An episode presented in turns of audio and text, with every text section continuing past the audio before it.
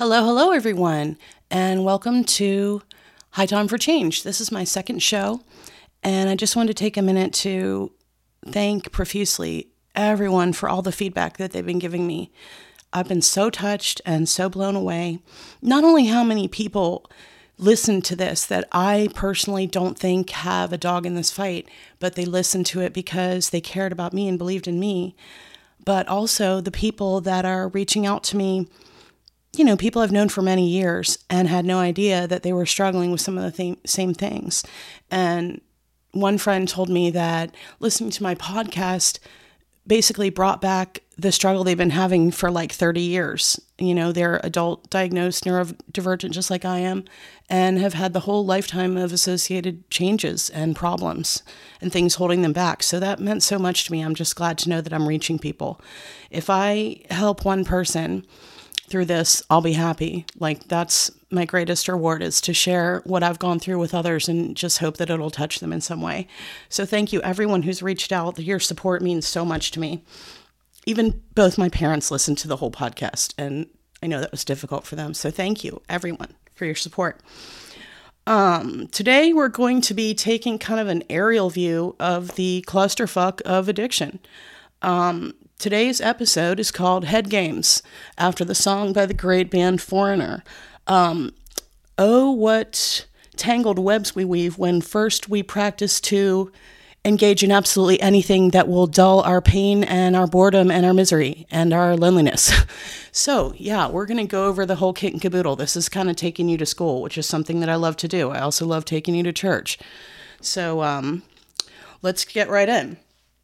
Addiction is defined as repeating a certain act or behavior over and over, despite negative consequences, and feeling withdrawal when you don't, and being likely to relapse if you try to stop.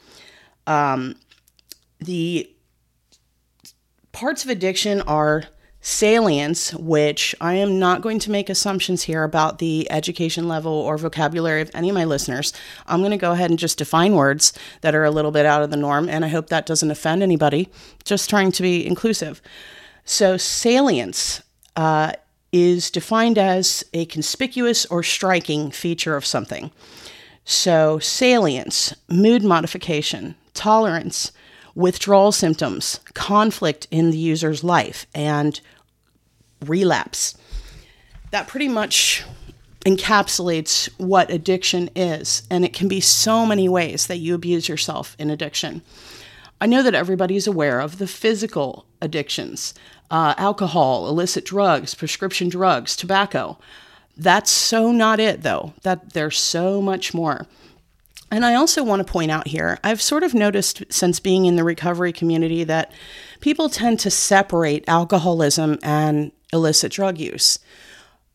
Alcoholism is absolutely every bit a monster that any other addiction is or more because it is so socially acceptable, it's legal, and it's very prevalent. And you know, it's what people have been doing for years. I'm sure a lot of people's grandparents had a cocktail hour. I'm sure a lot of people's parents have a cocktail hour. I'm sure everyone's used to drinking for a celebratory or social event. It's just very prevalent. So, alcoholism is a beast too. Uh, don't put that apart from other drug use. Okay, moving on. We've got gambling. This is huge for people. Sports betting, online casinos, which actually combines two addictions internet addiction and gambling addiction. Uh, casino gambling, lottery tickets, mega millions, bingo and pull tabs, um, scratch offs. I can't even tell you the number of people I've encountered in the last couple years who literally blow through scratch offs like it's going out of style even if they have literally no money for anything. They'll sometimes even buy it before dope. It's crazy. And the craziest part is they tend to like doing that crossword, like where you, you know, it's a crossword puzzle and you scratch off individual letters and then see if you won. I can't stand all that. It's just, it's a very bizarre thing I've noticed, the whole scratch off addiction. Moving on, we've got internet addiction. This has been massive in my life, and it's massive in a lot of people's lives.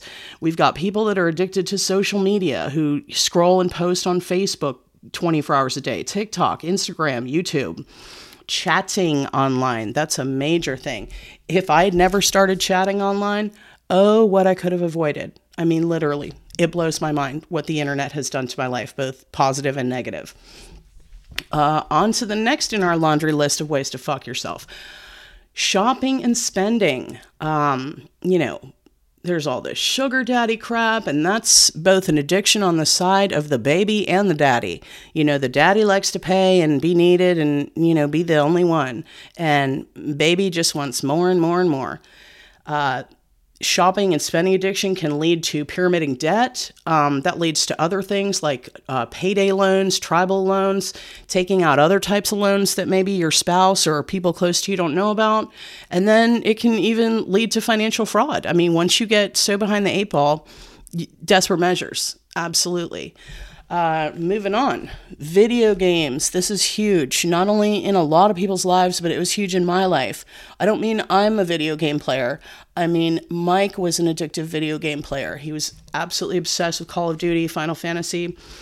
Um, there are a lot of people, you know, Call of Duty is huge for a lot of people, role playing games. Uh, then they talk about their games on Discord with other players.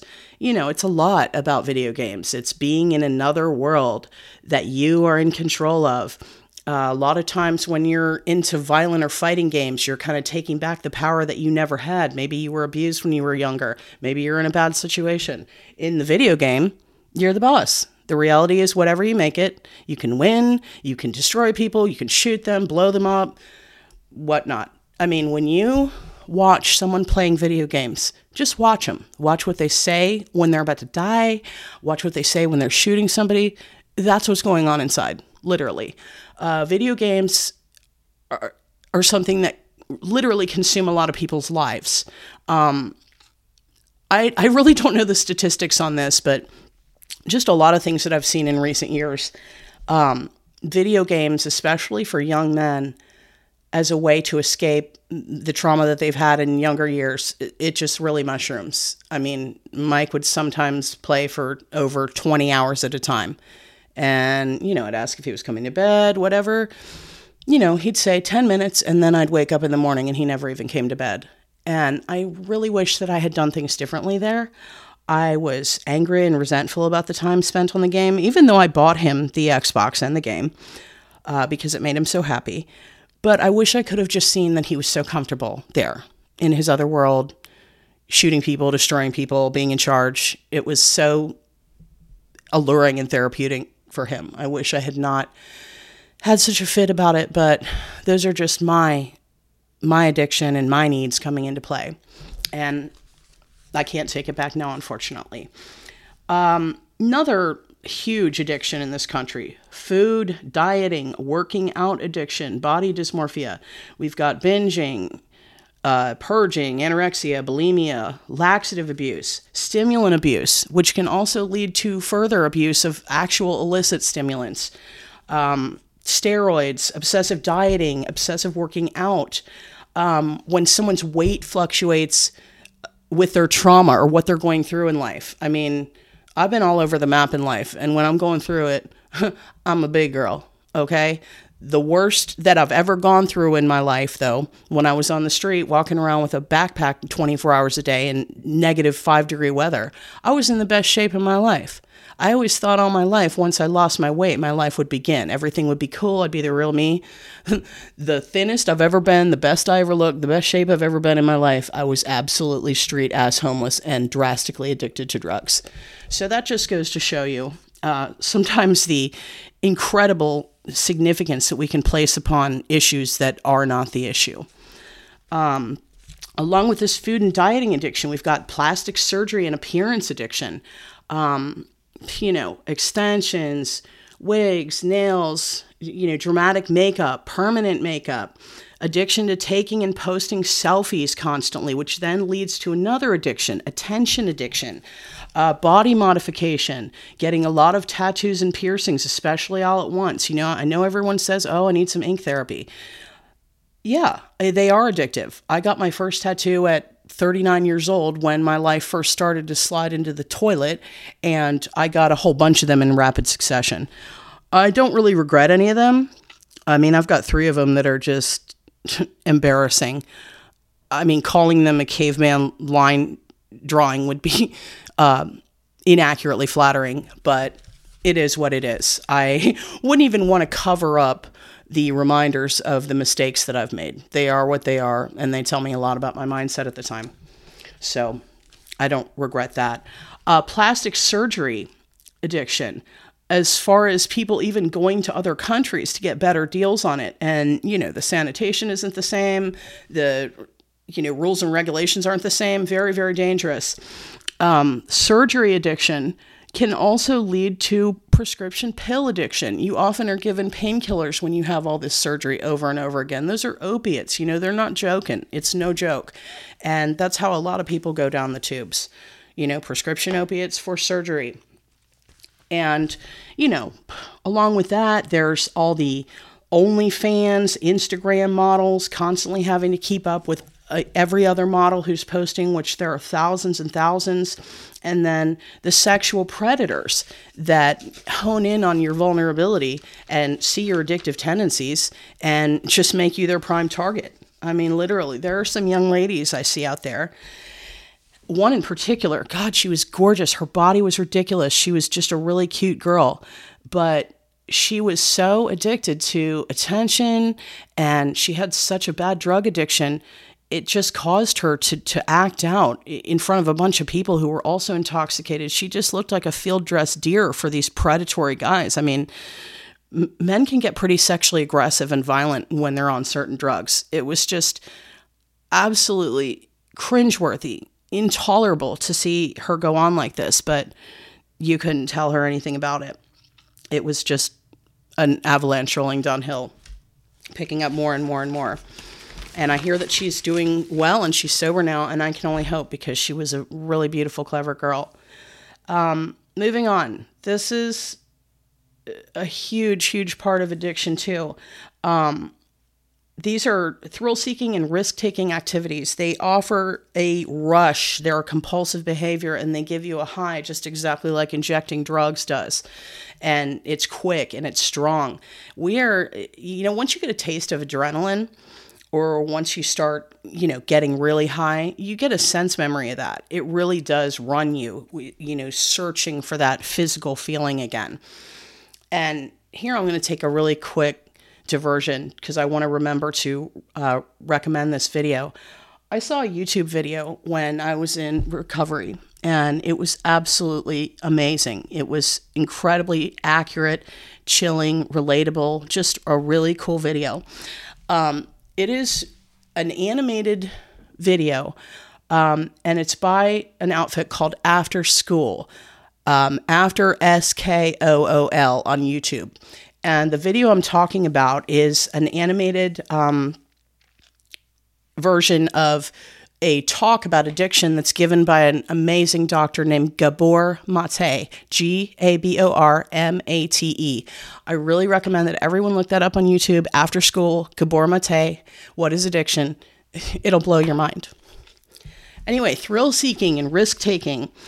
Um, this goes along with, uh, you know, a lot of body modifications um, becoming a sudden adrenaline junkie and, and engaging in activities that are way more extreme than you did before, skydiving, um, going out, getting a motorcycle when you've never really had one before, um, liking to participate or watch extreme fighting in sports, you know, outdoor sex, anonymous sex, it's not safe. Um, you just get tunnel vision. All you can see is that act that is giving you this rush of pleasure. And you know, distracting you from the daily mundane painful details of this mortal coil. I mean, that's literally all you're seeing down that tunnel is what you're looking for, and your focus becomes so incredibly singular, it's terrifying. Another uh, thrill seeking, risk taking behavior that's common is starting to steal and then getting addicted to theft. Um, making emotional outbursts and causing public outcry, um, destruction, vandalism, all this stuff this really, really produces a, a huge high. And people really get stuck on that. If you think about the prevalence of extreme what the fuck ever in our culture now, it's everywhere. literally everywhere. Why are we so hard to get off? You know what I'm saying? Why is the porn so extreme? Why are the drugs so strong? Why are there animal tranquilizers for something 20 times bigger than you are in drugs? It's just, we are so past the satiety point. It's unreal. And almost every major, huge global issue can be traced back to just needing so much more than is necessary. There is such a thing as being too free, and I believe that we've gotten there in America, at least by far. Um, another really big one is sex, porn, adult lifestyle addiction. Um, people who are either addicted to uh, sex work as far as being the consumer, or who are interested in being um, the giver. You know, it's this is a very titillating thing on both sides. It's a very addictive behavior. It's secretive, it's pleasurable. I mean, we are literally just animals. I remember asking my wonderful Poppy when I was a kid, you know, what the difference between humans and animals was. And this has really stuck out to me my entire life. My Poppy just said the difference is that humans are tame. Well, yeah, but not really anymore. I mean, what type of total nonsense, mass violence, over the top crimes have you seen in the news recently? I mean, that's really all there is. It just blows your mind. Like, what made someone do that? Yeah, what did make someone do that? That's what we're talking about right now. That's what we're going to cover in this whole show. What does make people do that? Anyway, there are a lot of people who get addicted to porn, viewing porn. They can't get aroused, they can't have sex with a normal partner uh, because they are so jaded by the porn. Um, their their ideals of beauty, their ideals of, of sexual gratification become skewed. And, you know, this is something that can just go on and on and on and on. It can start with, you know, maybe a husband watching porn, the wife's not into it, he's got to hide it from her. And then, you know, watching the porn, he's getting the Chaturbate ads and, you know, find singles near you and then he's into you know the cam girls and the whatever. It just it goes so far. There are a lot of people who are addictively using um, bdsm um, a lot of people who are addicted to online chat in a sexual or romantic nature you know having long distance relationships with all sorts of people all over the place each one satisfying some different facet of your desires that you're ashamed of you know a lot of women also in addiction are driven into sex work. And if you didn't get into sex work because you're an addict and you need the money, you're going to get into drugs through the sex work. It's just a fact. They are irretrievably linked. Um, everybody now that you see has an OnlyFans. You know, why is there such an enormous market for seeing absolutely any type of a stranger nude or in a compromising position or having sex or masturbating? It's just so debased. But that's what our vices are. They are our most primal uh, feelings and emotions and desires, uh, the things that we you know, just don't want to bring to light, even though everybody has them. The more you're hiding your stuff, the deeper you get mired in it. It just falls down, down, down. Trust me, I've seen it with myself, I've seen it with a lot of people. Um, so, what starts as a porn addiction um, can lead to financial ruin, you know, paying for sex work, cam girls, um, you know, tributing, dominatrix, everything. Um, it can lead to adultery uh, it can lead to STDs for you and your your actual partner. It's it's a big one, and sex is so incredibly saturating our entire culture now that you know it's just inviting more and more of the beast to come out. Sometimes I wonder if anyone, including the executives who market all of these massively addictive substances and acts and whatever, the the sex work and you know the porn industry, alcohol, I wonder if anyone has any care about the consequences of pulling more and more people into this hole. I mean, the answer clearly has to be no, because if there's money in it, It's fair game. People are doing it anyway, right? People are going to get it somewhere. That's what I always used to, say to some people who were selling dope that I knew. You know, how can you do this to this person? You know that they've got kids, and well, why are you selling to them? You know, they're going to get it from somewhere. I may as well make the money.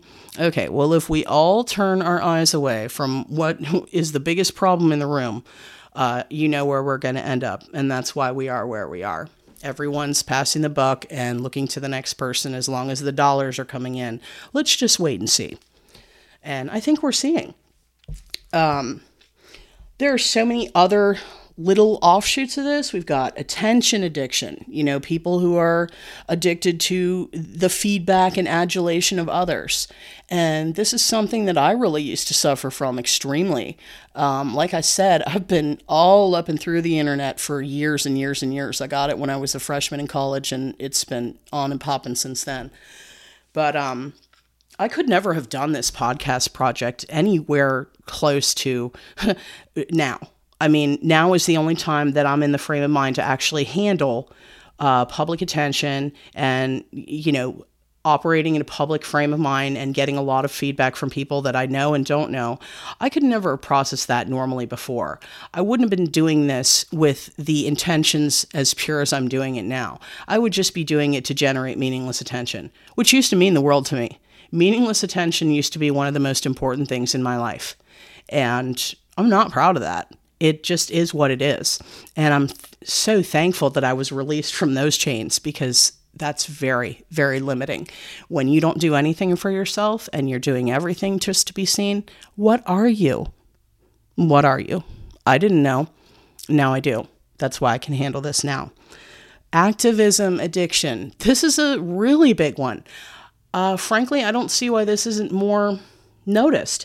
Um, have you ever had a friend who became a vegan or something, or wanted to, you know, campaign for animal rights or do a whole bunch of charity work, and that literally became their entire being? I've seen that a lot of times, and I totally respect activism. I've been active in many causes that I believe in in my life, and this is the one that I'm doing now. But I'm not throwing myself into it the way I used to. I used to volunteer, cook at homeless shelters, soup kitchens, animal shelter, uh, fundraising for my office at the time, all sorts of stuff. I used to drown myself in that. I was also a mother at that time of three children who are less than three years apart, all of them. I was so overburdened all the time, but I was doing it number one, to avoid looking at myself and examining my own problems. And number two, to try and feel good doing something. And number three, uh, get praise for ignoring my own problems and throwing all of my effort elsewhere. Uh, I've done that many times. I started doing it really heavily when I first had my children. And I threw myself completely down the rabbit hole when I ended up on the street. I would literally break my neck to help any other person get by. Um, you know, I've fought with four people over a freaking can of corn and then was just like, oh, you take it. They didn't even want the corn. I hadn't eaten in days, but go on ahead. That was the point to which my self sacrifice had gotten. The more I f- screw myself out of, the more I am somehow making atonement for all the ways that I've hurt the legitimate people in my actual family and life. So that was my reasoning. It made a whole lot of sense to me at the time, and it does make some sort of sense. But yeah, activism addiction is very real. Hobby addiction, too.